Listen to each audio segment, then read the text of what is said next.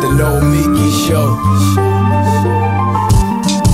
We clash momentarily for clash solidarity. Cash circulating, give the masses back its currency. Greed from elites, oligarchs, stay fed. Deep state, fake fed, everybody break bread. Racism, homophobia, sexism, religion, and it's melted pot we live in. Time to build a new system, unionize labor rights.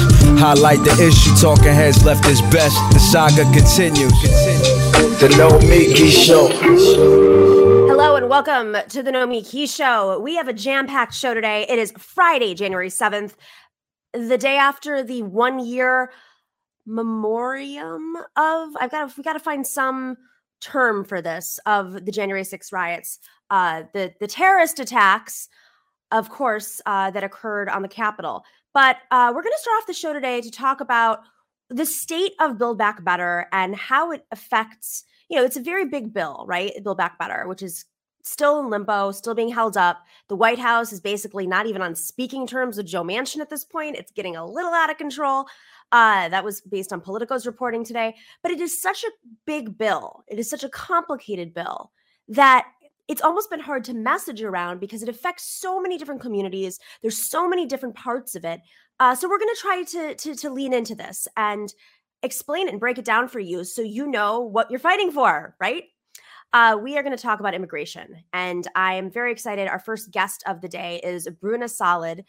Bruna is the Senior Communications and Political Director at United We Dream Action, UWDA, which is a lobbying, advocacy, and electoral politics of course, United We Dream, which is the largest immigrant-led, youth-led community in the country, which is huge. It's a really incredible organization. Has been around,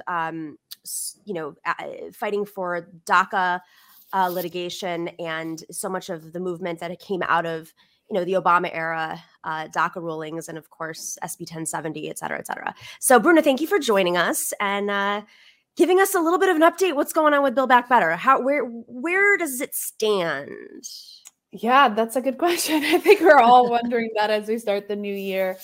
Well, a couple things happened in 2021, right? We fought really, really hard. Immigrant young people, allies took to the streets in the middle of a pandemic to fight to include immigration and Build Back Better. We were successful in a lot of ways. We were able to ensure that the House version of Build Back Better included immigration protections. That's protections for things like that protect me. Right now, I'm a DACA recipient.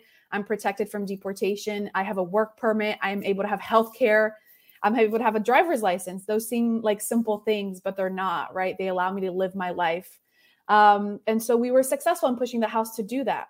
However, because of really arcane and honestly, I'll say unhelpful rules in the Senate, there's someone called the parliamentarian, and she is an unelected advisor that gives advice to members of Congress. And she unfortunately has, I think, gone beyond the scope of her work and advised senators not to include citizenship in the Senate version of Build Back Better. We think that that's the wrong decision. We're firm in that belief. And at the end of December, we were very clear with Democrats that they needed to disregard the parliamentarian. This has happened in the past. Republicans, when they had control of the Senate back in the Bush years, they disregarded the parliamentarian. It's just an opinion. It's not a ruling. And so we've been very clear. Democrats hold the power here to put what they want in the bill and to pass it. And we think it's really important for immigrants to be included in Build Back Better. You can't exclude millions of people from this big of a package. Well, what I don't understand,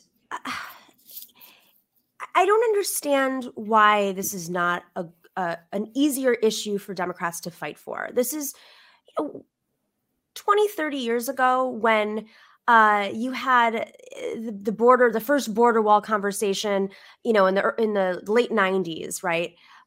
Against a Clinton White House, you had more conservative Democrats on the issue of immigration. And then the Republicans pivoted in the 2000s, you know, the Bush type of Republicans, into being more sensitive and empathetic to the rights of immigrants, whether undocumented or not. They were at least trying to address these issues in a bipartisan way. And so, you know, now it's like those who are still pushing this myth of, you know, fears at the border. Obviously, we have an administration that's still dealing with issues at the border specifically. it's coming from the far right. And so in terms of like where the political spectrum is when it comes to everything related to immigration, I just don't understand how Democrats in the Senate in particular, who really are not going to lose much, it's not like they're up for election every 2 years. I don't understand why this is a risk. This doesn't seem like a political risk. Most Americans support this. I don't understand. What is their justification? Well, let's talk about Republicans for a little bit, because I think you bring up a good point in the shift that has happened to the Republican Party. In 2008 and 2013, you had Republican senators like Marco Rubio from, you know, my home state of Florida. You had Lindsey Graham, who were pro-immigration bills. They were pro-citizenship. Mm-hmm. They were pro things like the DREAM Act and protecting immigrant young people. Mm-hmm. You know, immigrant young people have always had the support of both parties. We've never been beholden to a party. I think we've been really good at messaging and making the case that like we needed to be protected. But then you had Trump. Trump began his campaign the day he announced his presidential, putting immigrants on the line and saying, like, I'm going to go after immigrants. And I think that has completely switched his whole party to be very racist and anti-immigrant. And then we've completely lost, the Republicans won't even talk about, not even DACA, but they won't talk about citizenship. They won't talk about anything, things that they supported. You know, you have Marco Rubio now saying he doesn't support citizenship. He represents a state with millions of undocumented immigrants, right? So it's kind of outrageous where the Republican is. And I think it's important to note that they're not coming to the table. And so we've been very clear that our pressure has always been on Democrats. I don't think it's a question about, is it popular? We have the data that, like you said, Americans support it. They want to see it. They believe in citizenship. We have huge popularity of DACA and the DREAM Act and all of those things that we've been fighting for years. It's more of a question of like moral and political will. Like, do Democrats have what they need to do this year? And it's not just immigration, it's Build Back Better in general. You know, I often ask myself, like, what are they expecting to go to voters in the midterms? What are they going to tell voters that they did this year? And look, as an immigrant myself, I care about citizenship. I deserve citizenship. But I'm also worried about other things in Build Back Better, the climate provisions that are so important for the future of our country. I'm worried about voting rights. You know, January 6th, we just marked it yesterday, a year. Nothing has been done on the side of Democrats to protect our democracy. I left a country whose democracy was on the brink, and now I'm in another country where our democracy is on the brink again. And I think it's really important for us to understand that, like, it's not just immigration. It's all of these key issues that all people care about that would benefit us all, right? Healthcare provisions, parental leave, like all of these things that are really, really popular with the voters. And Democrats have to deliver in order to make the case for why they should continue to be in power beyond 2022.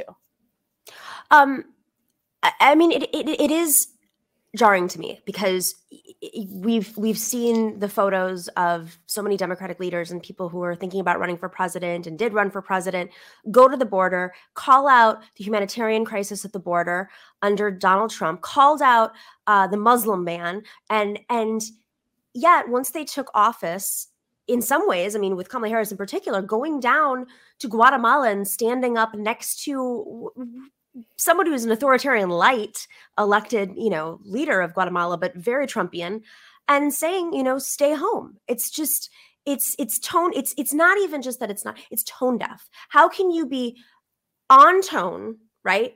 You know, how can you have an ear for what's happening under the Trump administration, but suddenly once you're in power, you're tone deaf? And I want to believe that there is some other thing that's it's too, like, you know, they are doing whatever they can to address the border crisis. I do believe that, but the way that they're handling it and messaging it makes me feel like this is an administration and the leadership of the Democratic Party is just like pretend it doesn't exist, and it doesn't exist, even if they are working with it. But when you don't actually address the issue, it makes it harder to fight as an activist, right? Like you guys, for issues that are life or death in the BBB. So it's, I mean, all these things are connected is essentially what I'm saying. And if you're not going to take a stand on one of these issues that you were vocally against, you know, 4 years ago, then how do we know we're going to, you know, you're going to stand with us on issues that are in your existing bill? Right. I think the thing about immigrant young people, I'll say, Nomiki, is that we're really resilient. You know, I was thinking back to my life in the US. I've lived here 22 years. I've been told no a lot of times, right? When I was in high school, I was told I wouldn't go to college because I was undocumented. When I was in college and had DACA, I was told I wasn't going to get a job. Under the Trump years, we were told we were going to lose DACA. Mm-hmm. And we fought all the way to the Supreme Court, and we won in 2020 when everyone told us we wouldn't be able to do it. We took to the streets when children were being ripped from the arms of their parents with other millions of American citizens. Mm-hmm. We really believe in the discipline of hope, right? Our parents sacrificed so much to give us a better life, to migrate to this country under horrendous conditions.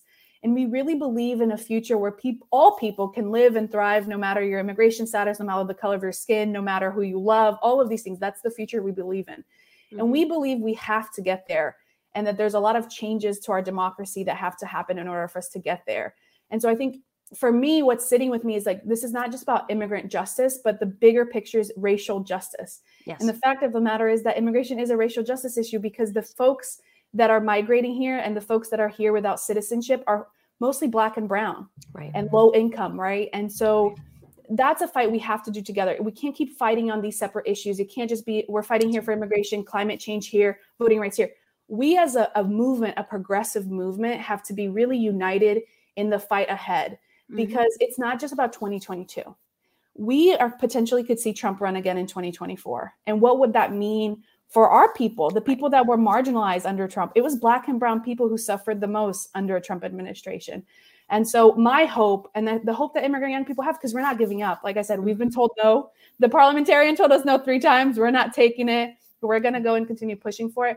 I think the Democrats should really look at us, young people, Black and brown people who've been taken to the streets, borrow courage from us, you know, get inspired by what people have been doing, get inspired by the people in Georgia who on January 5th, 2021, gave you a majority in the Senate, mm-hmm. right? Get inspired by those people. Stop chasing moderate voters, stop chasing Republican voters who are never going to come back to your party. Like follow the leadership of the people, the voters that put you in power, follow the leadership of young people who are fighting for these issues so that we can have a better country for our generation and future generations.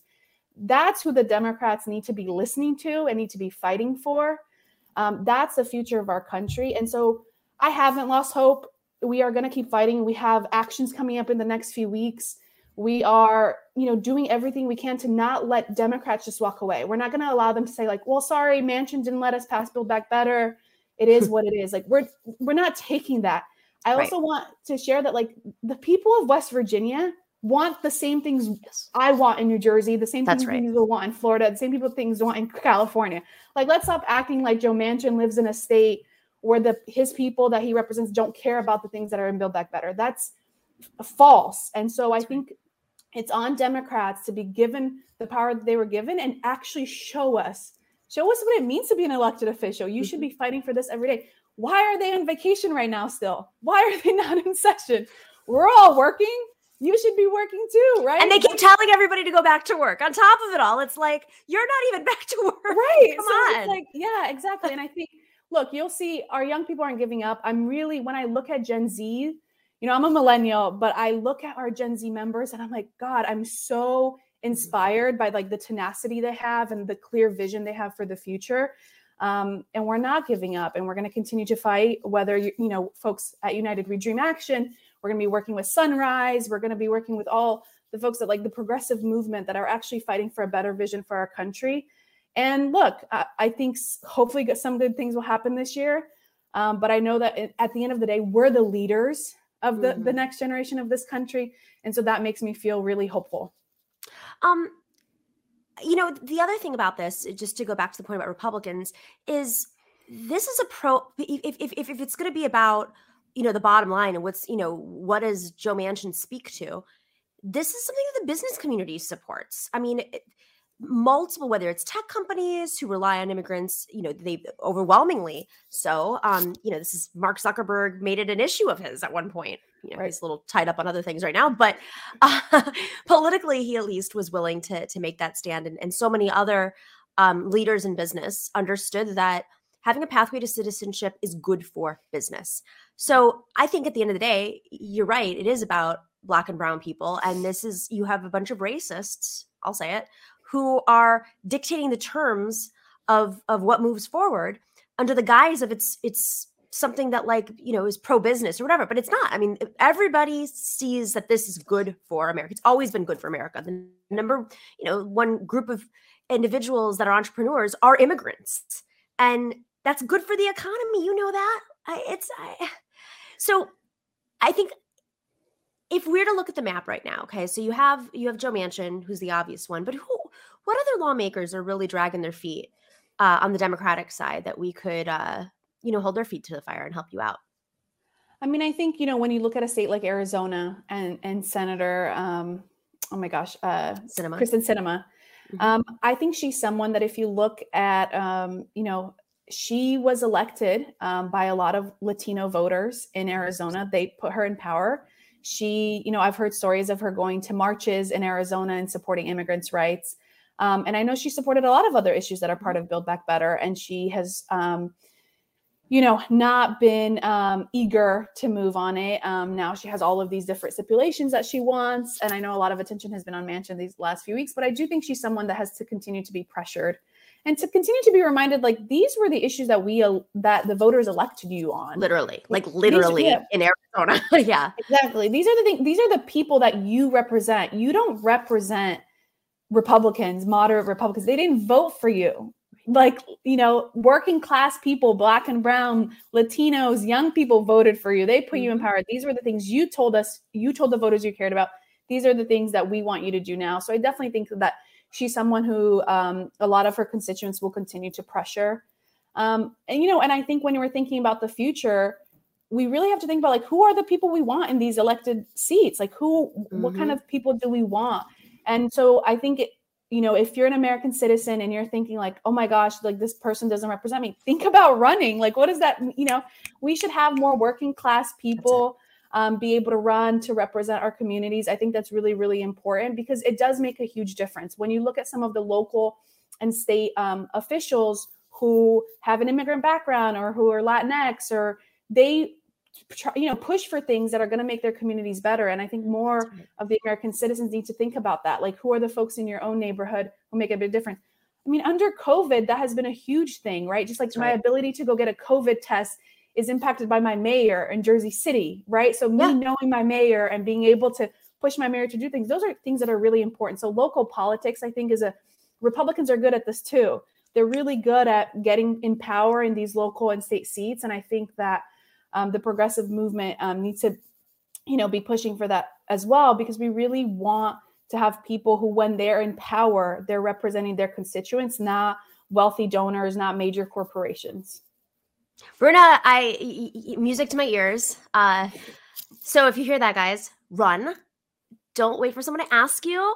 Don't wait for, you know, some organization to recruit you. Running for local office is much, much more achievable than these bigger, you know, congressional seats. Also important, but, you know, school boards, city councils, town councils, state senate, assembly, you know, state reps. That's where the action's happening right now, and the Democrats have clearly taken their eye off of local politics. So, you know, let's not wait for them. We have to, this impacts our lives. And Senator Sinema was part of the legislature in Arizona, and she was a very different type of legislator when she joined, as many people note. But, I mean, she understands power because she worked her way through power and knows how the levers work. But we can also do that. That's not something that's unique to centrists and pro-business Republicans. Bruna, thank you so much for joining us. Bruna Sollod, go check out UWDA and the work that they're doing. Support in whatever, you know, capacity you can. We'd love to have you back on. United We Dream Action is the political side of United We Dream. And Bruna, just keep up the amazing fight and let us know how things go. Keep supporting you. Thank you.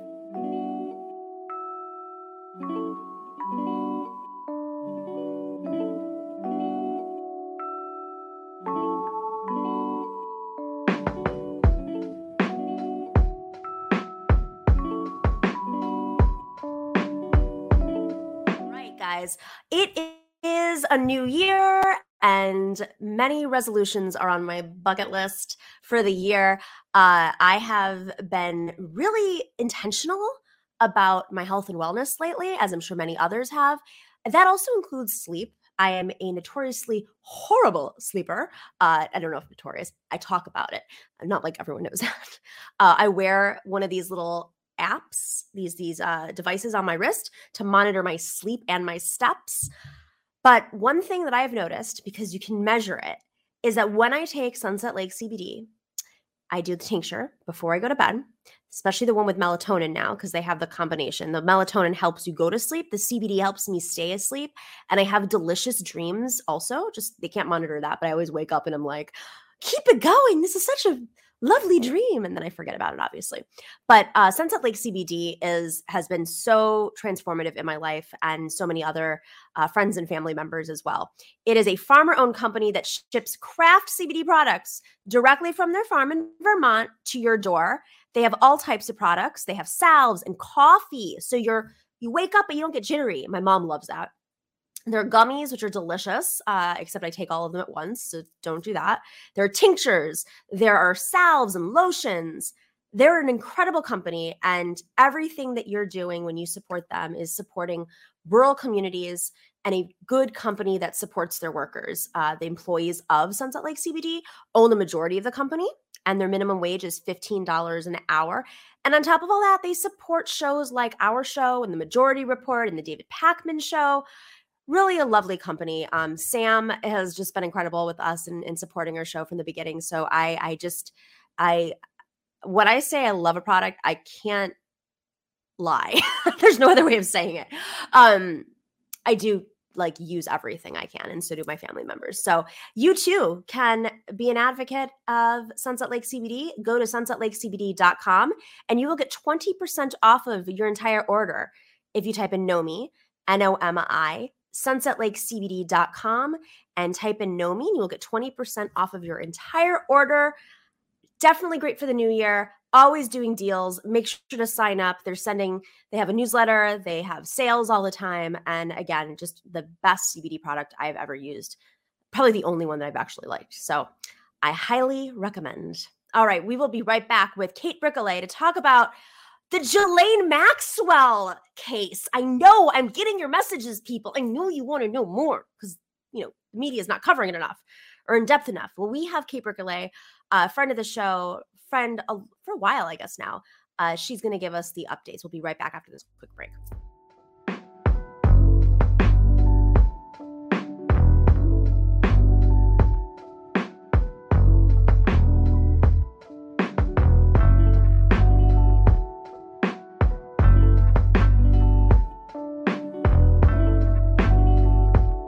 All right, welcome back to the Nomiki Show. I know you guys have been asking for it. We are starting off the new year, covering one of those cases that everybody's talking about, Ghislaine Maxwell. Kate Briquelet is a senior reporter with the Daily Beast. She has covered crime and corruption for the Daily Beast, and she's also appeared in many documentaries, I've noticed. What was the one? I watched the Epstein one recently, and she popped up, and I was like, oh, it's Kate. Love it. She's been on 48 Hours, American Greed, Dateline. You have, if I can say so, the sexiest reporting gig.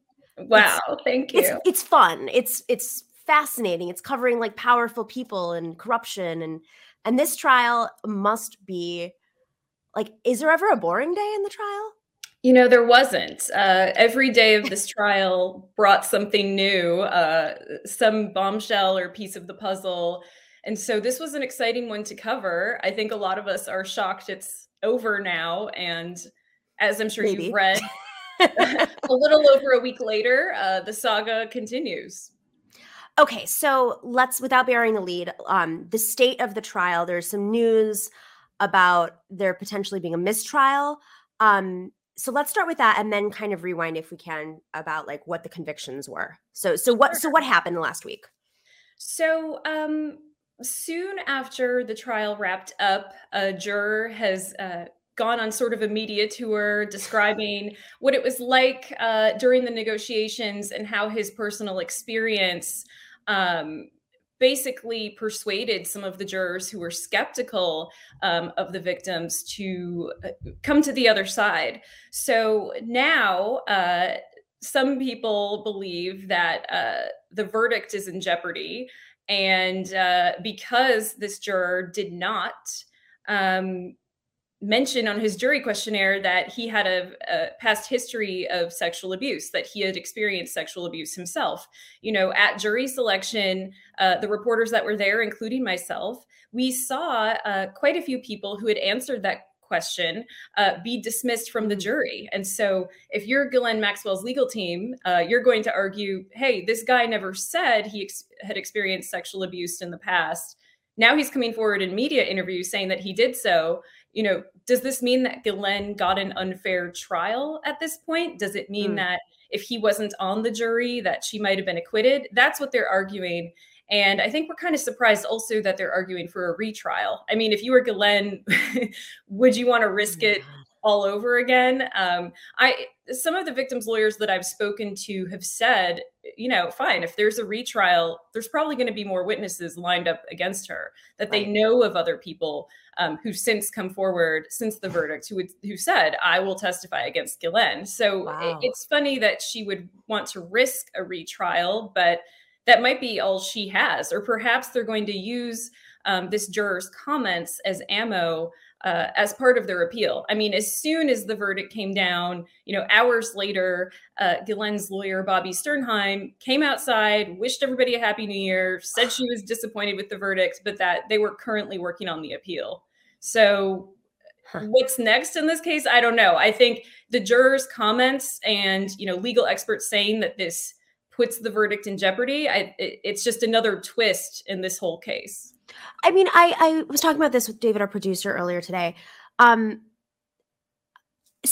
let's pretend, and I understand you're not a legal expert, you're reporting on this, but I'm curious if this kind of argument has brought up. So it's one thing to not disclose that you are a sexual assault survivor. And from what I understand, there may have been others on the jury who also did not. But another thing I was thinking was, okay, so say there is a case in which there was sexual harassment in the workplace, right? And the person that was being prosecuted for some, you know, sexual harassment situation, if you're a woman who has worked in the world and you're asked that question, what, are you going to take that person off of the jury? I mean, it doesn't make sense. So why is it that this one situation can inform and others are not? Like, how do they decide which questions could potentially affect a jury's mindset? Well, you know, all of the prospective jurors had to fill out a jury questionnaire. And the question said, have you or a family member or a friend experienced sexual abuse, assault, harassment? And then there were some follow-up questions that said, would this impact your ability to be impartial in the case? And according to reports, we don't know exactly what's happened yet. There hasn't been an inquiry, but this guy reportedly checked no. And then during jury deliberations came forward to say, you know, I experienced childhood sexual abuse. So there's questions as to whether he would even be on the jury if he would have checked yes and answered truthfully, right?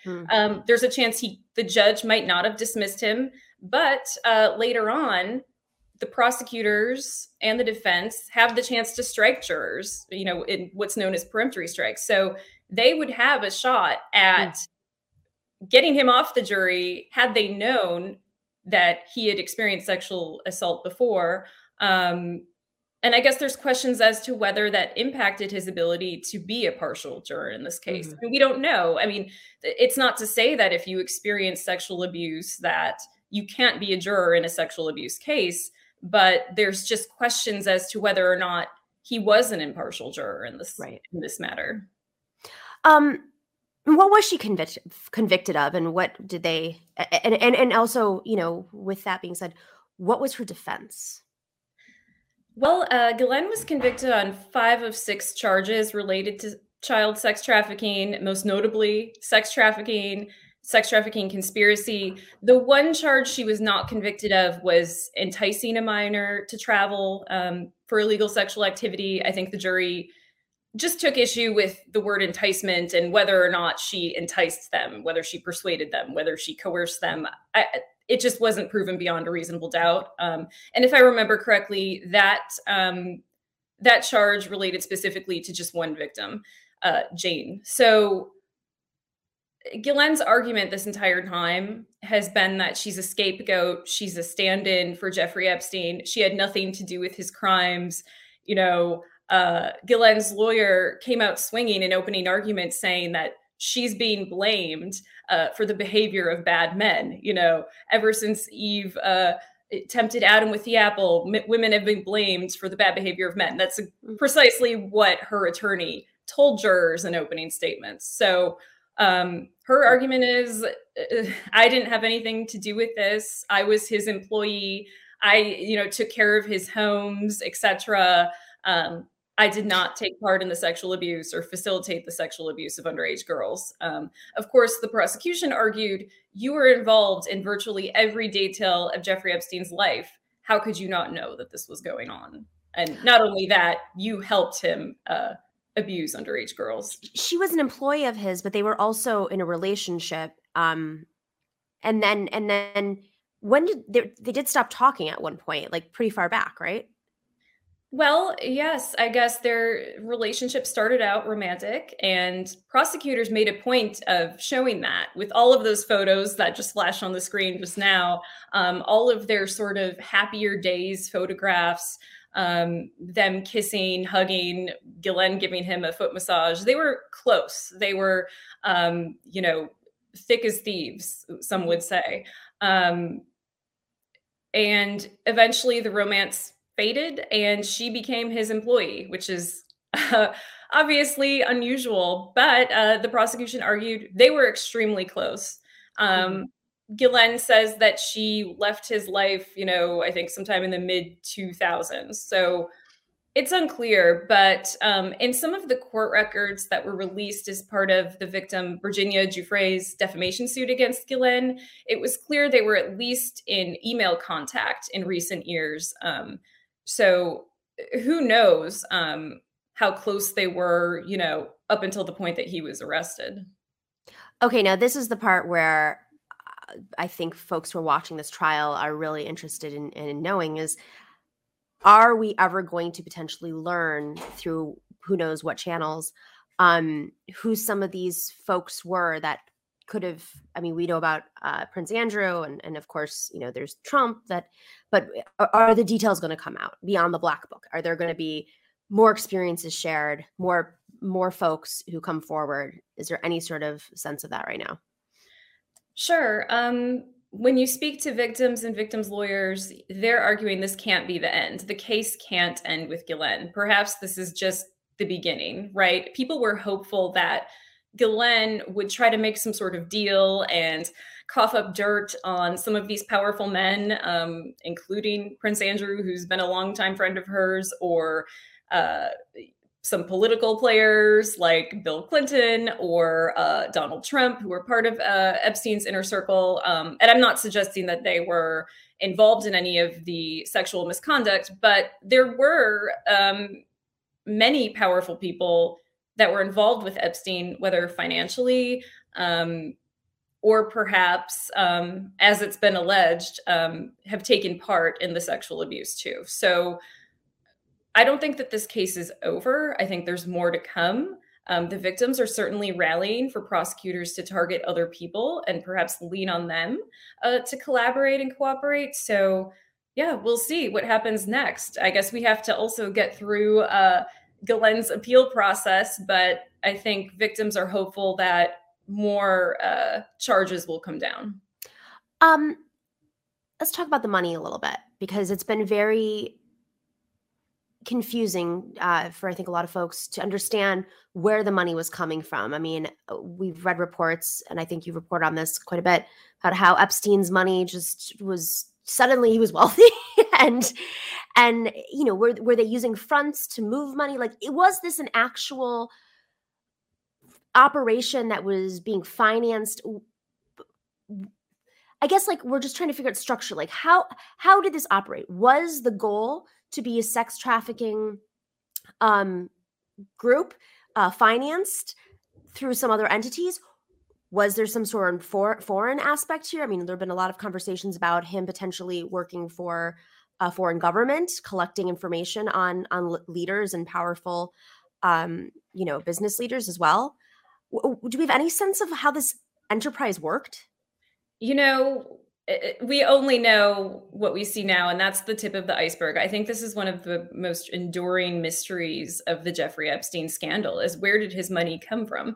We know that Limited Brands chairman, Victoria's Secret, honcho, Les Wexner, had basically given Epstein a massive portion of his wealth and transferred the title to his property in Manhattan, his Manhattan townhouse to him. You know, and Les Wexner was Epstein's only known client for a while. Most recently, we're hearing about billionaire Leon Black paying Epstein millions and millions of dollars and allegedly for financial services, right? So if these two powerful billionaires are leaning on Epstein for financial services, there must be more people out there. I think the sex trafficking is only one part of what Epstein was doing. So the finances are still a big mystery. I think people were hoping some of that stuff would be revealed at Maxwell's trial, but it wasn't. So people who were hoping to learn more about the vast conspiracy and the finances were disappointed, right? I think that this is a mystery that is still needs to be unsolved. Perhaps it will be through civil suits. Perhaps prosecutors are exploring this angle. I mean, there's been questions about the fact that, well, the U.S. Attorney's Office Public Corruption Unit has been handling this case. Are public officials complicit here? Is there more to this story? And we think so. Perhaps prosecutors are taking this one defendant at a time. We don't know. And in terms of foreign aspects, what are people, what's been floated out there in terms of, I know that Maxwell's father, you know, he had his own backstory when it came to Israeli government. Does that overlap with this? You know, I can't say this definitively. I just know there's been rumors swirling about perhaps Epstein and Maxwell being involved with Israeli intelligence. There's also been things floating out there about Epstein being involved with the CIA. One of Epstein's former bodyguards and drivers had said that he actually was sent to CIA headquarters to drop off or pick up a book or something. And that was a strange story. I think that was detailed in one of the victim's lawyer's books, Brad Edwards' book. He said that this man was sent to CIA headquarters for something, which is pretty unusual. There are questions as to how well connected Epstein was and if that branched into the intelligence world. And we don't know yet. I'm so curious what the book was. Do you know? Brad Edwards' book. No, the book that they picked up at the. The book that they picked up. I don't know. Yeah, that was not elaborated on. But you know, this former employee of Epstein was terrified of him, and I understand, right? And if you try to contact him now, I mean, he will not talk to you. He doesn't want anything to do with it. He basically has said, "Be careful of these people." So, wow. I think that's how are you feeling? As a reporter who's been covering this, I mean, and there's like a whole other story about the people who are in the courtroom too. I mean, you've been covering this. Have you been in the courtroom the whole time? Well, because of COVID, there are very few courtroom seats. I did get into the courtroom one day, but the rest of us, a large portion of the press and public, were watching this from overflow rooms on a video screen, which was interesting because you can actually see Maxwell at her table as opposed to, you know, a view behind her. It certainly has been a wild ride. Every day, Ghislaine came to court. She was very huggy and handsy with her lawyers, very affectionate with her lawyers. And they truly believe that she's innocent and are standing by her. Wow. Okay, last question, because there's just so much here. What was the deal with her sketching the sketch artist? This is insane. What does she do? Is this like a psychological game? Yeah, I don't know. I don't even know what to say about that. I think it feels like a psychological game to some of us. You would think she wouldn't be very bored sitting in the hot seat when her life is on the line, right? It feels like a psychological power play, but who knows? I had also read a report that Her family had hired some other courtroom sketch artists to paint her in a more flattering light. I don't know if that's true. But yeah, this trial seemed to have a lot of stories about this courtroom sketch artists, and who knows why Ghislaine was drawing these people, but hopefully we won't have to find out in a retrial. Hopefully, right. We're nearing the end of this particular case and moving on to some other ones. And she's on suicide watch right now. Is that a real thing? You know, she's been on suicide watch as far as I know from the moment she entered the prison, which is why she's complained about her conditions behind bars, saying that it's been invasive. Guards have, she's said some serious things, you know, she hasn't had, decent food. Her food has had maggots in it. There's shining flashlights in her eyes, you know, every 15 minutes, she can't sleep. There was a photo, I don't know if you remember earlier this year that they released, and it showed her having sort of a black eye in jail. And they suggested perhaps it's because she has to shield her eyes from the light. So, you know, according to her, because Epstein killed himself in prison, they're handling her, you know, much more severely and keeping this invasive eye on her to make sure she doesn't do anything. Really interesting. Kate, yeah, you've got many years of this work. There's a whole cottage industry that's formed outside of their, you know, industry, whatever that industry really is. Yeah. I can't wait to read your books. I'm assuming that you're going to have some amazing book that comes out of this. Really, right. We'll see where the saga goes next. We're definitely not done with this story. We're not done with Ghislaine Maxwell yet. We're not done with any of the other people that were connected to Epstein. So to be continued.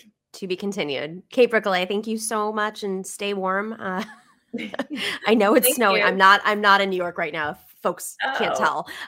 Well, but enjoy. Thank you. Bye. Take care. All right. We will be right back with our incredible panel.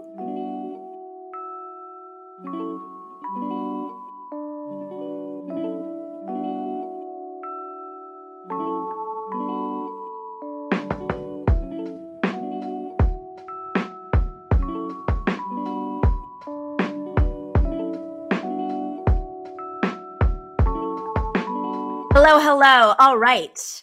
I don't know if you guys know, but Matriarch organization is focused right now, hyper-focused on taking out these insane right-wingers who are saying that they're going to be running for school boards and for town councils. They're not just any right-wingers. They're Proud Boys. They have announced proudly that they are going to take on whoever locally and take over your local government. So Matriarch has enhanced its strategy for 2022.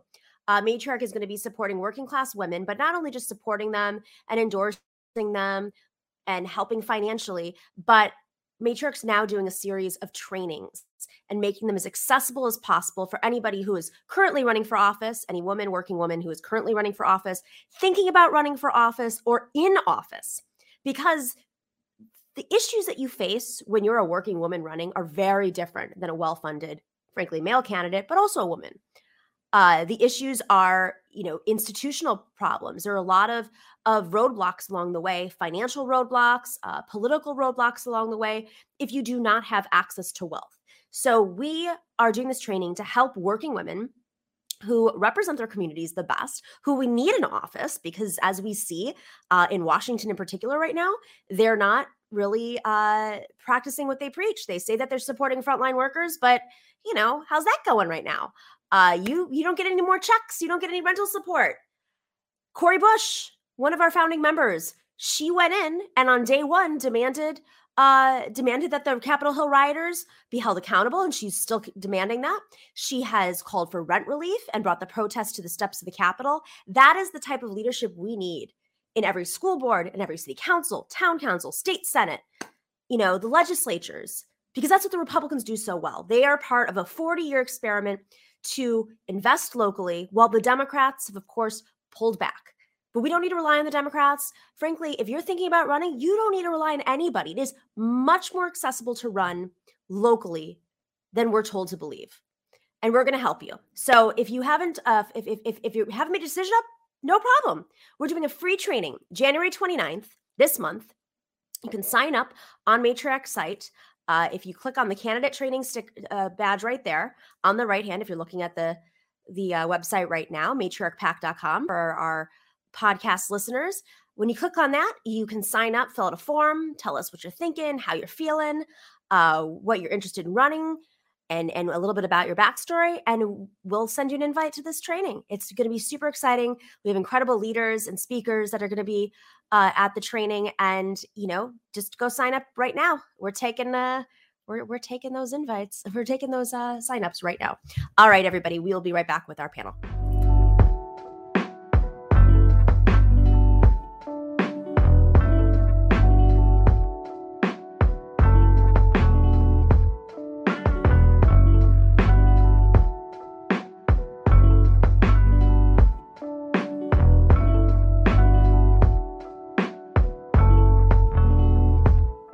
Hello, hello. Welcome back. We are excited because it's Femme Friday. Did I mention that? I don't know if I mentioned that yet.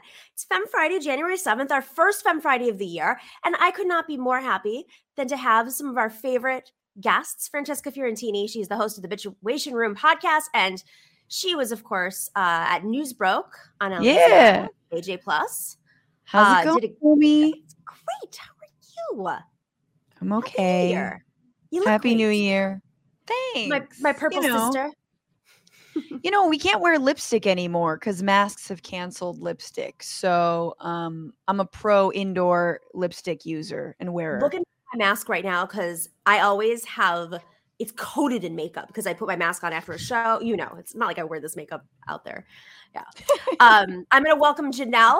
We have Janelle Jolley on, who is the host of What's Left to Do, which I've been on, and it was so fun. Thanks for joining us. Hey, Happy New Year, everyone. Hi, Janelle. Hey, Happy New Francesca. Year. Thanks for getting up early because you're both LA-based. Appreciate it. Yeah. All right. We have a lot of stuff happening right now. I'm going to start off with some good stuff, and then we'll get to the end of society stuff. So you may have heard that Starbucks workers in Buffalo, of course, unionized, and it could lead to many more Starbucks unionizing around the country. I grew up literally in this area and used to go to these Starbucks when I was a kid and drink frappuccinos and study for my biology exams. So solidarity with these workers that are really paving the way and saying, it's not enough to offer insurance. You actually have to treat us better. Well, guess what? They walked out in Buffalo because there are safety issues dealing with COVID.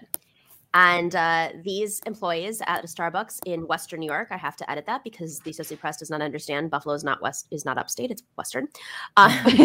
They voted to unionize last month. They are saying that staff has not been provided with the resources to work safely amid, of course, surging COVID-19. I'm glad on one hand that like people are starting to understand how workplace safety is tied into labor. It's not just like, you know, increased pay means like your Starbucks is going to be more expensive. Let's do a temperature check here. How are we feeling about the labor movement? Let's start with Fran. I'm feeling really good about it. I think we need more. I think, you know, we on the left are so excited to be like, this is it. You know, the class war is on. Tomorrow, capitalism crumbles. No, you know, it's going to be a lot slower than that. And folks have to get involved and find ways to support locally.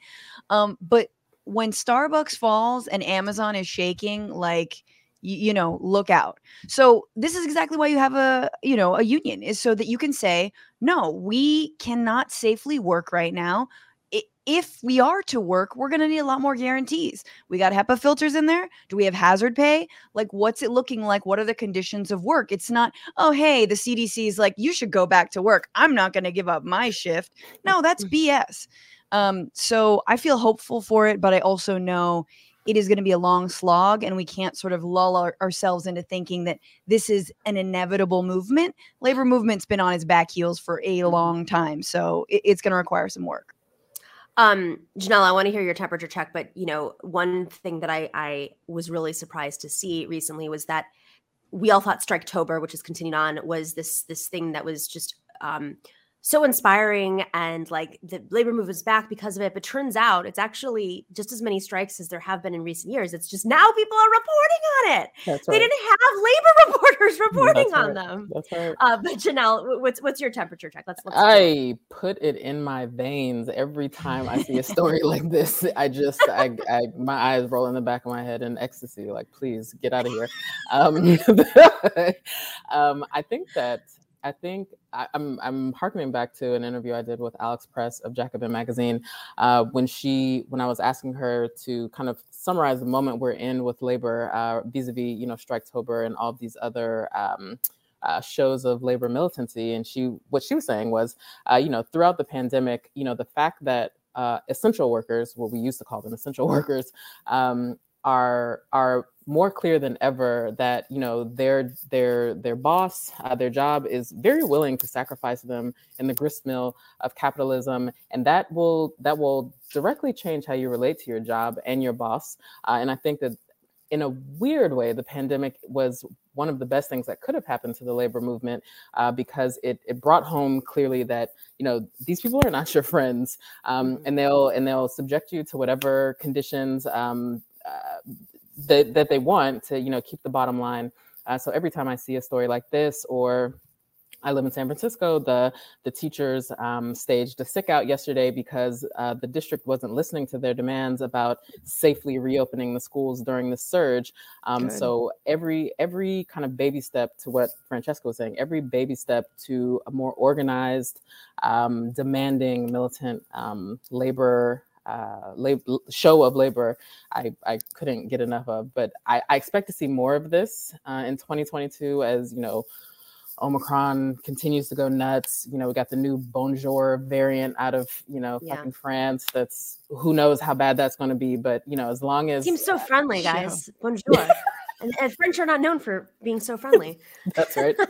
But I expect to see more of this in many different sectors, and I think it's a great sign, especially especially since we're in a midterm year. I think that you know, these can be spotlighted during midterm races to hopefully push, you know, liberal candidates more left and pay attention to the demands of labor. So. Yeah. I'm so glad you mentioned that. It was a great segue, because I live in New York, and we're just so blessed to have a new mayor who, in a lowest turnout election, got a small percentage, but beat out everybody else in our new ranked choice voting. And he thinks it was a mandate by the people of New York to bring back conservatism. And yes. Okay. Mayor Adams. Ooh, I have to say that. I have to get used to that. That guy's such a clown. God bless. Oof. You know, like, I know. People give so much hate to de Blasio. And granted, there were some things I was really not happy about, but my God, let's just be real. Lowest crime rates in the history of New York, if you want to talk about crime. And, you know, income inequality was staggering. He was too beholden to real estate and the police unions, of course. But, you know, he did a tremendous amount to alleviate poverty in the city. And, you know, the guy is like, I once followed him around for a day, and he ate his spanakopita with his knife upside down when he cut it. So, like, there's something that's a little off about him, but generally speaking, is that on the lines it's like Klobuchar, you know, using a comb to eat her salad, like at that level. There's something weird about politicians and their utensils. Who knows? Like a sign. But anyway, still. I can't believe that they're not more in touch with the people when they don't even know what utensils. It's like the cost of milk used to be a thing. Now it's like, you use a comb to eat a salad. Yeah. Calm down. Let's get forks right first. Then we can move on. Oh my God. All right. Yeah. So Eric Adams, toned down. He's also very New York. Sorry. Very New York. But he's like if the song New York by Jay-Z and Alicia Keys, like if someone listened to that too much, and then they were just like constantly walking around with like weird swagger and with no reason. Yeah. Let's play this clip because he's been in office for barely a week, and he already. And this is the guy. Wait, just a reminder. Sorry, I could talk about this all day long. I love New York politics when it goes really crazy. This is a guy who ran pro-union and made a point of, I mean, more so than probably a lot of the other candidates, of saying, I'm with the workers. He's a former Republican cop, don't forget. But right. let's play this clip because out of touch much.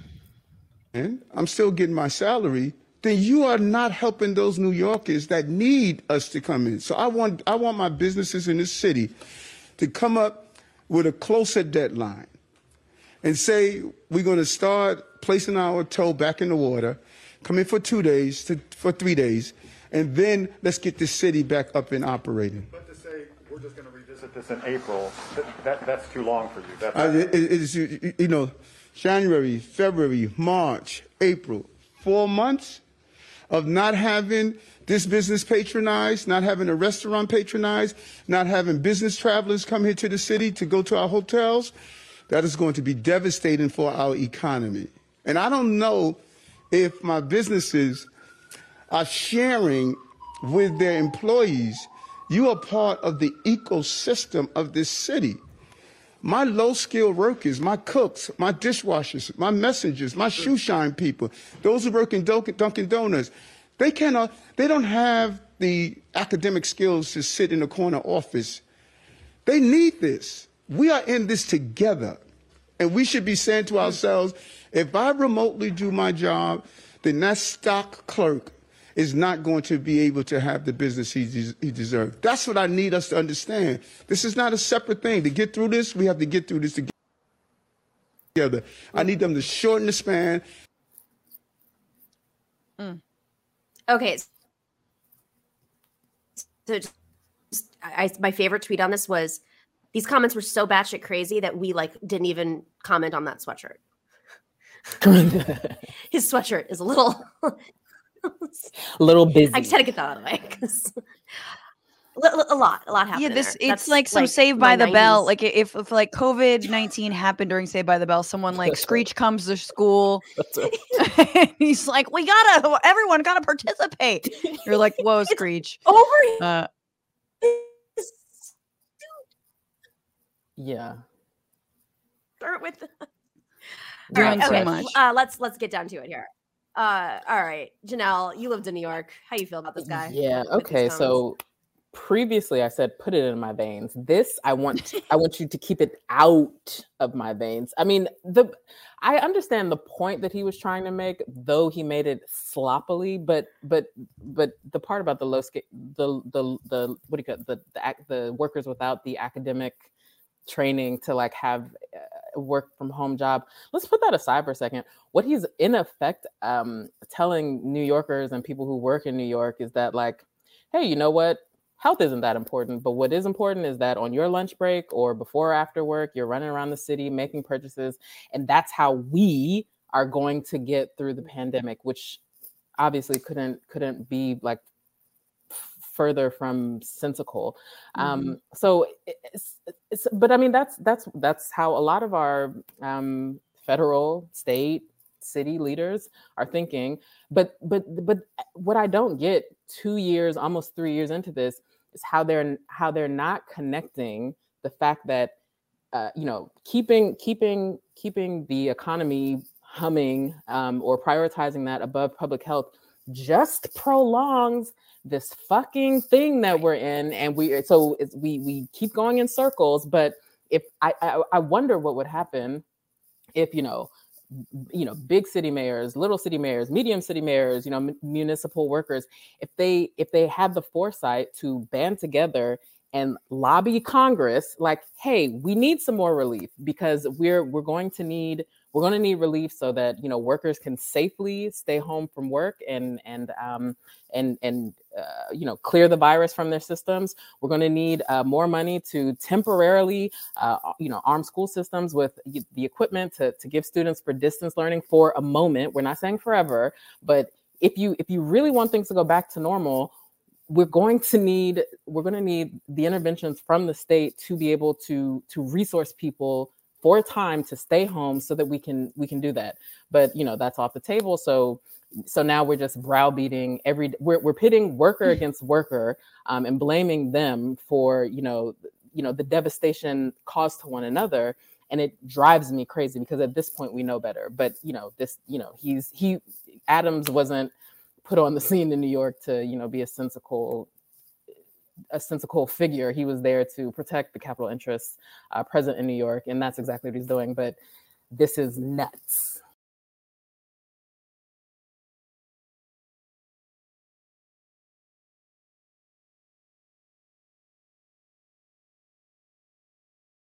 Yeah, I'll just jump in. I don't know if Nomiki, if we lost her for a second, but and say that, you know, it doesn't help that the president himself, right? This is supposed to be a new administration, a new approach to COVID, you know, 6 months in or even 3 months in, people were like, all right, looks like we're doing things a little bit different. You know, we passed the American Rescue Plan and now we are just getting Trumpism with a capital D Democrat to it, right? And so, like, you know, this week it's jumped off with Biden saying this is not a federal problem to solve. This is on the states. That's right. So, of course, you got Eric Adams up there. And, yeah, he sounds like a total clown. And it is so pathetic that we're basically, like you said, pitting workers against one another. But at the same time, from the top of the leadership of the party, that's what it is. It's that's right. Everybody, you know, sort of survival of the fittest type shit. Right.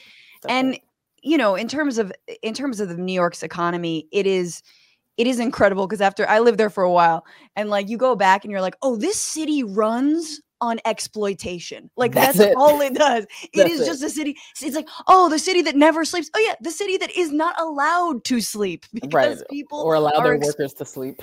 Right, exactly. They're on burning both ends of the candle here. And so it's just like, okay, but isn't there another model for New York? And it is sad, you know, someone who my God, thank God he's not mayor, but even the attractiveness of someone like Yang saying, you know, New Yorkers deserve a universal basic income. Right. That was attractive for a reason. People are hustling and struggling in that city. There was also a press conference he did. It was either the day before this or 2 days before that I don't know. I might have had an aneurysm because what are we doing? He got up to the lectern and he was like, you know, finally the city of New York has a mayor with swagger that means something for the people of New York. Like I'm sorry, but you know, swagger is not, I guess, but like New also York. What about governance? I don't give a fuck about your swagger, dog. Like get out of here. When a mayor has swagger, the city has swagger. We've allowed people to beat us down so much that all we did was wallow in COVID. That's all we did. And we no longer believed. This is a city of swagger. This is a city of resiliency. And all of these messages out there of what is going to happen, we're going to survive. And you know what else that stop clerk else the office workers should be saying about this? Like what he should have said is like, you know, we really need the federal government to understand that we need some income support, some temporary income supports for people who work outside of the home, because what I need people to understand is that if you are able to work from home and you're still out and about, you know, breathing other people's air, that is endangering the lives of that stock clerk and endangering their ability to continue to earn a living. So that's why I need everyone to understand that we're in this together. Like take it to the top where the solutions, where the actual relief is. Don't filter it down to some like internecine kind of infighting between, you know, workers who work from home and workers who cannot. Like that's it's utter BS. It is this weird trickle down theory of like a city's public economy. Health. Right? Yeah. Yeah. And public, I mean, to say nothing of public health, which he didn't. So it's like, I guess his shirt is doing the heavy lifting when it comes to public health, because he was not talking about the safety of those stock clerks. Right. He's not talking about the safety of the so-called unskilled workers, which honestly, saying unskilled is just like in the year 2021. That's the disrespect. Yeah. And it's like, don't say that anymore. Like, stop saying that. It's something that maybe politicians 10 years ago was okay to say, if ever it was okay to say. It's definitely not okay to say now. You can like show there is a hell of a lot of skill in being a line cook. That's right. And if it were so, and if it were so unskilled, the whole of society would not depend on their labor to function. So like, so maybe not, like, maybe don't do that, Mr. Adams.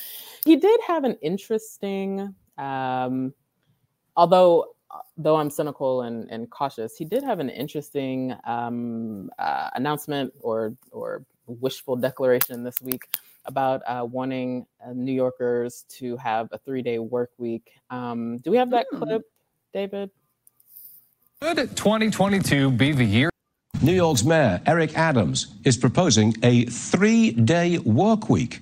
That, he thinks, will get people back to New York City offices. And he wants this program done, completed within the next 3 weeks. Man of action. So I have questions, and full transparency, I haven't read closely on this, so I have no idea what the contours of this are supposed to be, but what power does he have to jawbone businesses, private or, you know, public agencies, private businesses or public agencies, to like instituting a 3-day work week when, as you said previously, like New York is just a 24-hour labor hustle that everyone is exploited under. You understand what I'm saying? Like, how, what's going on here? What's the thought process? He's kind of like, it's like he's a new mayor and he thinks that it comes with like a magic wand, and he just like waves it around, and like his police officers police homeless people in the subway, and then his stock clerks get back to work, and then his blue collar or white collar workers stop working from home. Like, I don't know what he thinks this is, but you do need a certain amount of buy-in. Look, I'm all in favor of a 3-day work week. I love that. I love it even more than I love a 4-day work week. Shit, let's go. I mean, I thought we were talking about 4, but 3 is great. But yeah, are you meeting with business leaders? Are you meeting with even local business? Like, is there any money to support mom and pop shops who you just got done talking about are struggling? Are you going to support them in their efforts to help workers have a 3-day work week? Like, and again, let's be real about who it sounds like he's talking about, right? It's very clear that the line cooks and the stock workers and those people are over here, you know, and the homeless people, they're over here. But the real people, you know, the ones with full autonomy, those are the white collar workers, the office workers. Like, that's who he's talking about, right? That's what he's saying. Like, stop staying at home with your kids, go into the office. That's what he's saying. Yeah. So it's like, okay, 3-day work week, but for who? Because it's sure not going to start with city employees. That's not the proposal. I mean, I will eat my words if he says, oh yeah, all city employees, 3-day work week. Exactly. But, and it's also like, again,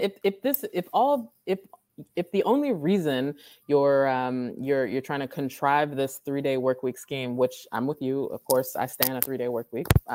You know, let's keep those numbers going down. Actually, like, let's abolish work. But if your only reason for suggesting that is to get people back in the office again, like during the height of COVID, which, you know, we don't know where the top of this is. That's only prolonging the thing that you've been bitching about, and in a roundabout way, only, you know, prolonging the suffering of those that work outside of the home. So again, it's just like, do the difficult thing. Put all of your political capital into doing the difficult thing, so that the symptoms of how, you know, we're in this public health crisis, this kind of economic crisis, so those things get straightened out over the long term, and not interfered with or disrupted continually. But like, he wants to be, he's clearly the new mayor. And I think this speaks to his personality generally, is like, I'm going to say something really big and get headlines and then do nothing. And I'm just going to kind of like throw everything against a wall. We're going to blue sky this mayorship. You know, whatever. It was a test run. And then we're going to vibe and then we're just see how far that takes us. With my swagger. And then I'm going to call the cops on somebody, which he did the first day in office. He goes to a subway platform. And yes, there was a fight that broke out, like, and he could see it, but he calls 911. And that to me it just bodes horribly for the rest of this term. Correct. And not to get too much on this, Janelle, but you know, you live in San Francisco. I used to live in San Francisco. We have ranked choice voting in that city as well. I'm a huge proponent of ranked choice voting. Yep. That being said, the left and progressives have to get smarter about who and how we're running within that within that system, right? Because in this case, there were way too many people running for mayor in New York.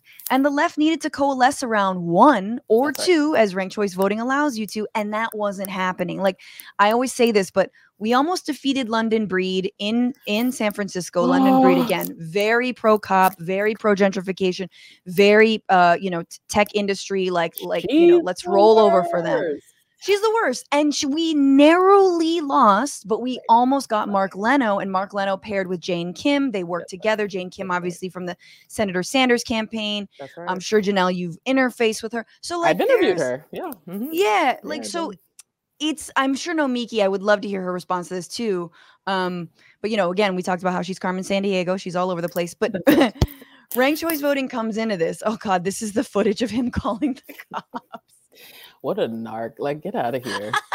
What do you think people are going to do with, in the absence of like sound leadership, in the vacuum that leaves in terms of like organizing people's lives or giving people something, some semblance of like, sensical leadership to rest on, like the, you know, that results in, you know, this, the, you know, interpersonal aggression and confusion and frustration. Like, what, like your being elected and being a dipshit is like, this is a direct response to that. Like, New Yorkers are fed up. Like, take this as a moment to like reflect maybe and not call the cops on people who are just, you know. So you're a former cop and you're supposedly the new mayor with swagger. Go down there, bro. Go there. That's right. Say hello. Introduce yourself. Right. De-escalate. Show us what police can do. Or are you afraid because you don't have a weapon on you? I don't know, but it doesn't look good. Big Karen vibes. Yeah. Oh my God. The most Karen vibes. That's right. How are you going to be a Karen on your first day in office? But okay, so we're co-hosting this show. I love it. Yeah.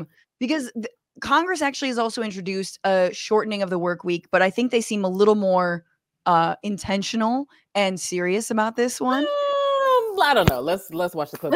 Okay. I think we've got a clip discussing it. Could 2022 be the year the four-day work week becomes a reality? Well, the idea has been gaining more and more support.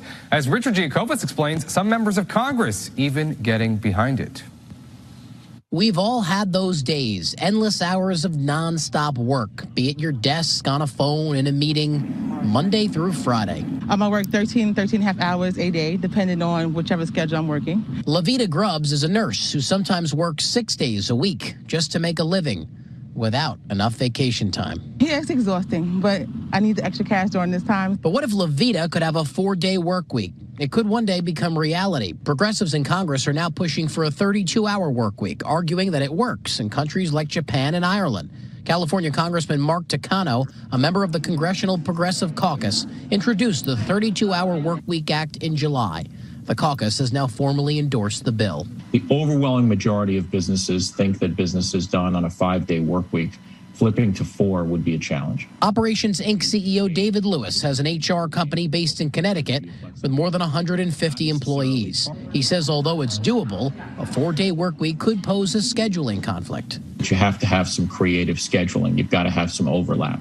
So maybe people have Mondays off and some people have Fridays off. For LaVita, though, she just wants a break. Yes, to 4 days, yes, to 3 days. And while those progressive members of Congress push for that bill, the House of Representatives still needs to bring it up for a majority vote before it heads to the Senate for final approval, possibly paving the way for a 3-day weekend someday. Oh, that's adorable. I'm going to let you take it first because I might just start spitting nails, but go for it.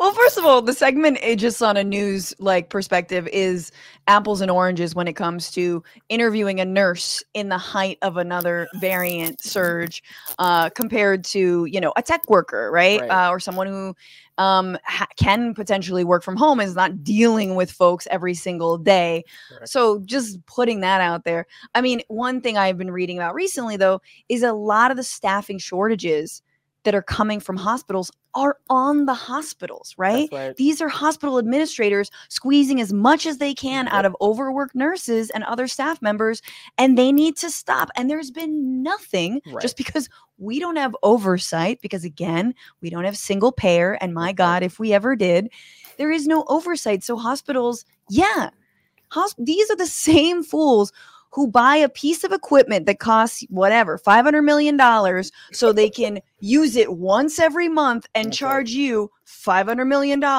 for something that you probably didn't even need, you know, like some. So like they are bad faith. They are not good people. And of course, they're going to exploit their own workers. Let's just put that aside. But yeah, Janelle, take the rest. I mean, color me purple and call me a goddamn mongoose, but you're trying to tell me that I'm supposed to put my faith in a Congress that has, you know, done the Lucy and the football trick over the past year more times than I can count. And these people did that with a $15 minimum wage that, you know, would directly impact the capital owners, the capital class. But they're going to go along with a 4-day work week that I'm supposed to believe that. And I'm supposed to get excited about that. Get out of here. Of course, everyone would like a 4-day work week. But of course, you know, the Commerce Club isn't going to allow that. So let's not talk about that. People are already exhausted. Yeah. People are already tired. What people need, in addition to a 4-day work week, is paid time off guaranteed for everyone. Yes. So that people like this nurse in the clip aren't, you know, just running on fumes. They're like, who's there to look after her and her life? Everyone, she's just expected to throw herself and sacrifice herself for a system that at the end of the day, if and when her body breaks down, poor thing, who's going to be there to take care of her? Who's going to be there to pay those bills? Like, so don't give people false hope. That's a really good point. Yeah. If it ever happened, it'd be like an opt-in thing for, again, tech CEOs to do, to get a tax break. That's so they don't have to pay as much. Please don't think that, you know, the managers, the middle managers in tech wouldn't be able to make up that lost productivity by, you know, okay, we're a 4-day work week. Well, then you're expected to be on call 13 hours every day for those 4 days, Jessica. You know what I mean? Like, if there is no... Sure. Oh, yeah. We'll work you even more to the bone.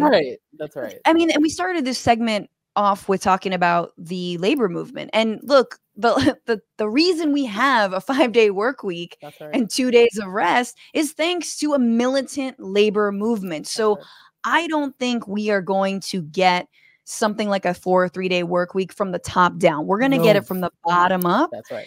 And I definitely agree with you that focus on what is currently going on now. Paid time off is an easy way. Fuck a vaccine mandate. Let's talk about a paid sick leave mandate and a paid family leave mandate. You know, I mean, these are the things that could greatly improve. And it's, you know, we've turned to the dark side of this administration just in the last couple weeks.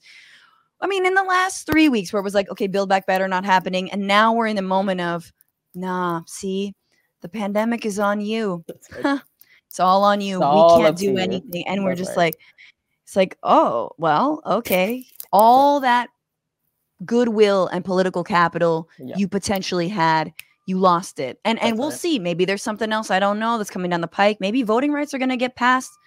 Who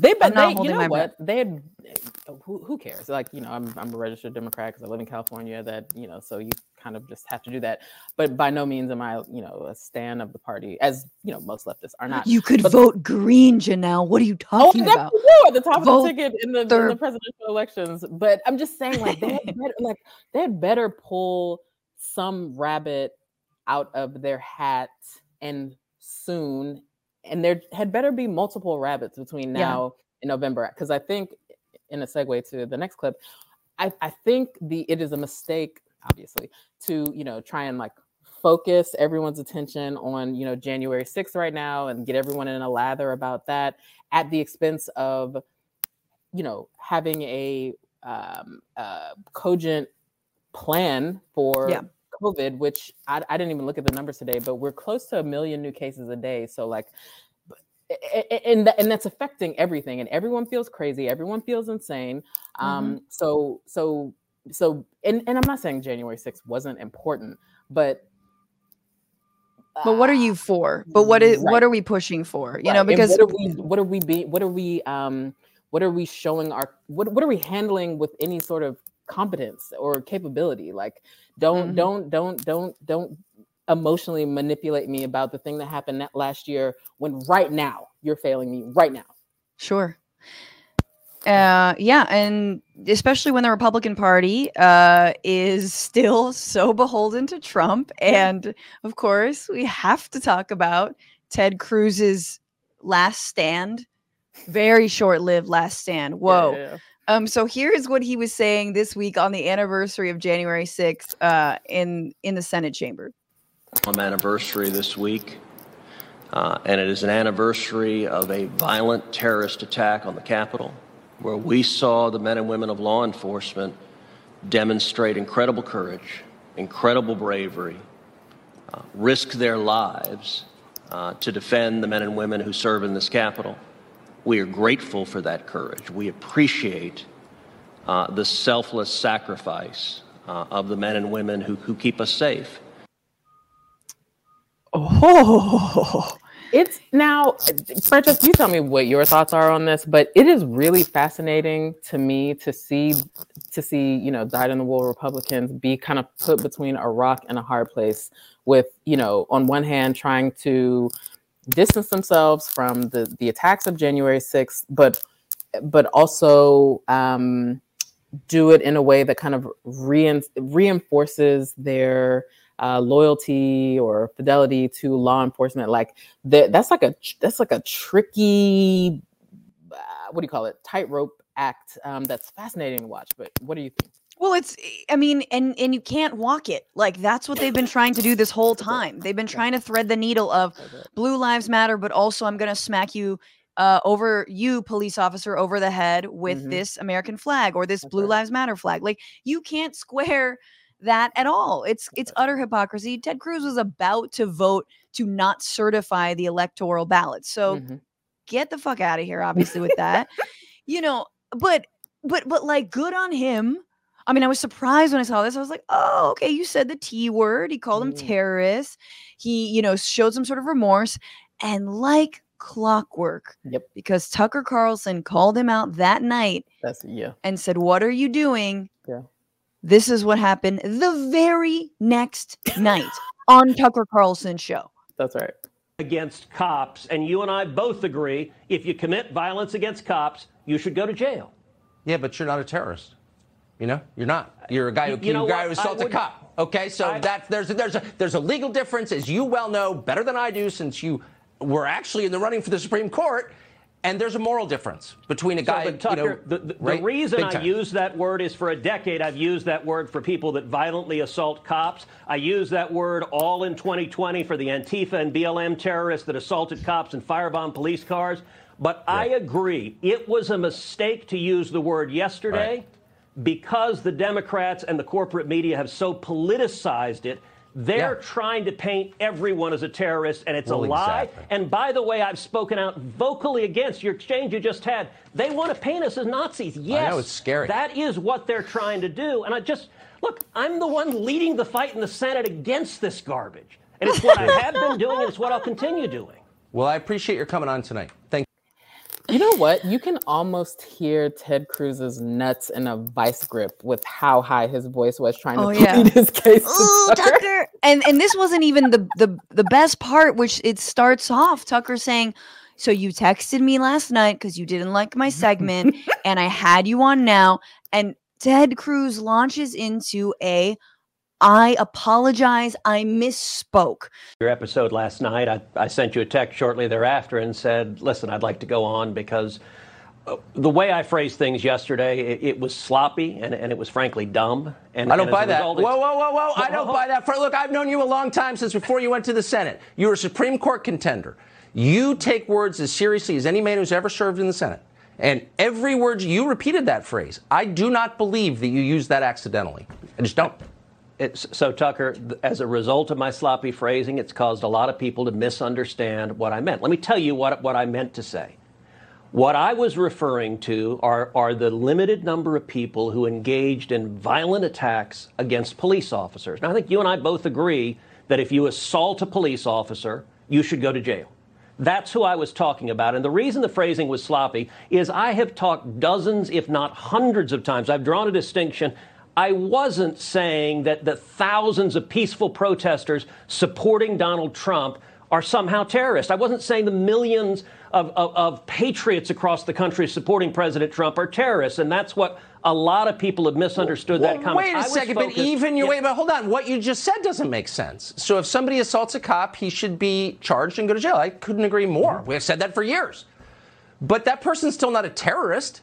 How many people have been charged with terrorism on January 6th? Like, why'd you use that word? You're playing into the other side's characterization that, as Joe Kent just explained, allows them to define an entire population as foreign combatants. And you know that. So why'd you do it? So, Tucker, let me answer you directly. The reason I use that word, for a decade, I have referred to people who violently assault police officers as terrorists. I've done so over and over and over again. If you look at all the assaults we've seen across the country, I've called that terrorism over and over again. That being said, Tucker, I agree with you. It was a mistake to say that yesterday. And the reason is what you just said, which is we've now had a year of Democrats in the media twisting words and trying to say that all of us are terrorists, trying to say you're a terrorist, I'm a terrorist. And so, look, I don't like people who assault cops, and I stand up and defend cops. And the reason I use... So they didn't get into the, like, is it a terrorist, is it not? I have thoughts about calling literally everyone a terrorist. Right. But I do think this is white supremacist extremist violence. Sure. You can call that terrorism. I don't honestly think it's, I do think it's semantics. So, but the real thing is the heel turn, Janelle. Yeah. Like we saw this. I was there at the RNC in 2016. He says, you should vote your heart. Ted Cruz says, don't vote for Donald Trump, vote your heart. And everyone's like, oh, boo. Right. And he, of course, ends up endorsing Donald Trump. That's right. Heel turn completely, just like the lapdog he is. And look, I hate the term cuck. I think it's so stupid. It's corny. It's like for like weird, you know, 4chan, 8chan, correct, you know, trolls. However, no one exhibits cuck behavior more than Ted Cruz. It just, see it, he oozes it. It's God tier cuck. And it's like, this is so interesting, because I mean, what he's doing is tacitly saying, like, or what Tucker is arguing, like, absolutely invalidates some of, you know, his tits being on fire in the post Floyd era, and, you know, the demonstrations of 2020. So it's like, which is it? Where now we know that there's not going to be any consistency here, because it's like, no, when these people do this thing, it's righteous, it's necessary, you know, it's okay. These are, you know, defenders of freedom or whatever the fuck they call it.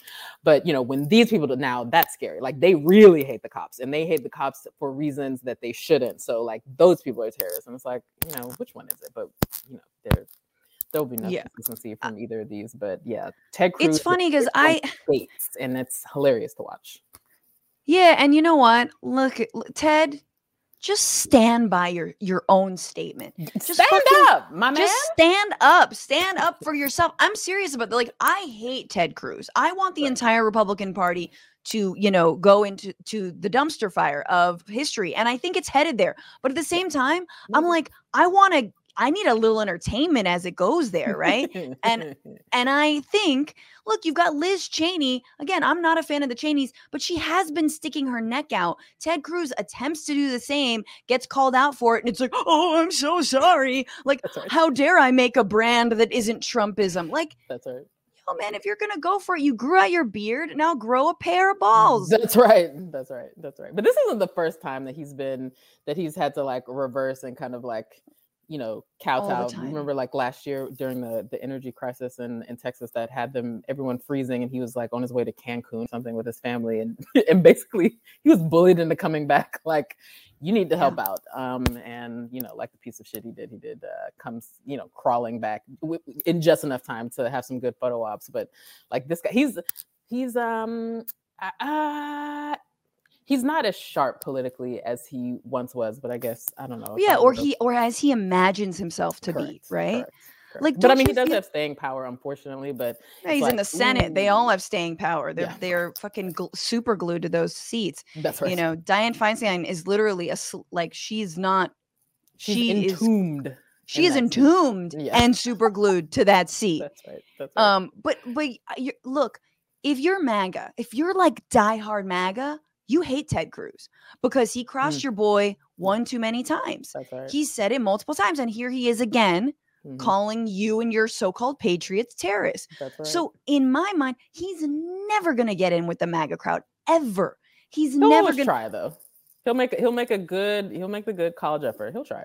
He's going to try, but it will never work for him. It's like, buddy, pick a lane. Do what Paul Ryan is doing, which is sleeping upside down in a cave, waiting for Trump to die so he can emerge and like reassert himself and become, you know, run for president and win and be like, I was asleep this whole time. Yeah, that's right. I don't know. Was there an insurrection? That's right. Like every week I'm like, where's Paul Ryan? Where is he? What is he planning? That's right. When is he going to emerge? Oh my God. Shall we kick it back to Nomiki? I think so. Nome, take it away. I don't know if you guys know, but I am I'm not a millionaire or a billionaire, and this show is not getting Fox News ratings. We don't have Fox News advertisers. That's called independent media. And even in independent media, there are hierarchies. There are folks who are getting ads from big sponsors. They're getting boosted by other companies. It's a complicated world we live in, but we are truly independent. We're an absolutely independent show. We do this show on a shoestring budget because we know what it takes to get this out there. And if I were doing this for the big bucks, if our team was doing it for the big bucks, you know, it would be different. But with that, when you take that big money, it also changes your priorities. It changes the types of stories you can share, the types of guests you can have on, the honesty and the authenticity that you can share with your audience. We are not part of that. We just decided. I mean, I have worked in the news industry, in the media industry for a long time. I think like, you know, almost a third of my life at this point. And I know the difference between being part of a big media empire or small media empire and how that can affect your programming. We don't let it do that. And part of the reason, actually the sole reason, is because we have patrons. We have patrons like many of you who've been supportive all along, who've joined recently, who've come in and out because, let's be real, the economy is tough. But when you go to patreon.com/thenomikishow, we have all different levels, and we also have swag. We're going to be doing some special stuff for our patrons in the coming year. It's going to be very exciting. We have really exciting announcements after the new year. And our patrons are the first to know, and they get the extra content. They get, you know, some of the things that we're going to be putting on. I can't tell you yet. But if you go to patreon.com/thenomikishow, I promise you it makes a big difference. We are a growing community. And I know I've talked about this before, but I think it's worth sharing again. There are very few media shows on the left that are solely hosted by women. It is harder for them to break through, for women to break through the systemic barriers of these algorithms, because the algorithms are really skewed towards male audiences and hosts, but the audiences are, and I think ours is probably one of the stronger, 80%, 90% male. I'm not kidding you. So it's important. This is part of that ecosystem. You know, Google is not creating an easy pathway for a lot of people, especially people of color and women of color. And it does take a lot to put on these shows. So patrons are a big part of that. I just want to thank all of our patrons right now for being so supportive. This has been an incredible process, an experiment in media over the last few years. We're going to be doing some really exciting stuff in the next year. We're going to be taking on fascism directly and sharing with you how to take on fascism. Because let's be real, that's what we're facing right now. These are the crises that we're dealing with. We're also going to talk more about structural barriers, what's happening with the Democrats, how we can potentially move the Democrats. It's hard, I know, and they're not really stepping up. But I think sometimes we lean on the Democrats to do things that sometimes we in our own community, we can do. It's frustrating at the federal level, but the real change right now is happening locally and at the state level. We're going to help you understand how to do that, how to take these folks on. The conservatives get it. The Steve Bannons get it. The Roger Stones got it. They've been doing it for half a century at least. And they learned from the previous guys, like the Roy Cohns of the world. So why can't we? We got to think outside the box. And that's what we're going to be giving you on this show. We're not going to be fighting with other commentators. We're not going to be taking on the leftists in the House. We are going to be helping you understand how to build. That is what this is about. We don't have a lot of time. 11 months till elections. And that's why it's so important for patrons like you to be part of this community. We're so grateful to you. And you can join us at patreon.com/theNomiki Show. All right, everybody. Thanks for watching. As always, stay in solidarity and check us out on Rockfin. We do TNS Live. We start off here on youtube.com/theNomiki Show. And for you patrons and everybody else listening, meet us over on Tuesday nights, 8 p.m. Eastern. We do an extensive interview one-on-one with some of our favorite guests. We get into a lot of issues, a much deeper dive on those issues. Rockfin.com/Nomiki. And of course, you can meet us on YouTube too and move over there. In the meantime, stay in solidarity and have a nice weekend. The Nomiki Show. We clash momentarily for class solidarity. Cash circulating, give the masses back its currency. Greed from elites, oligarchs, stay fed, deep state, fake fed. Everybody break bread. Racism, homophobia, sexism, religion, and this melted pot we live in. Time to build a new system. Unionize labor rights. Highlight the issue. Talking heads left is best. The saga continues. The Nomiki Show.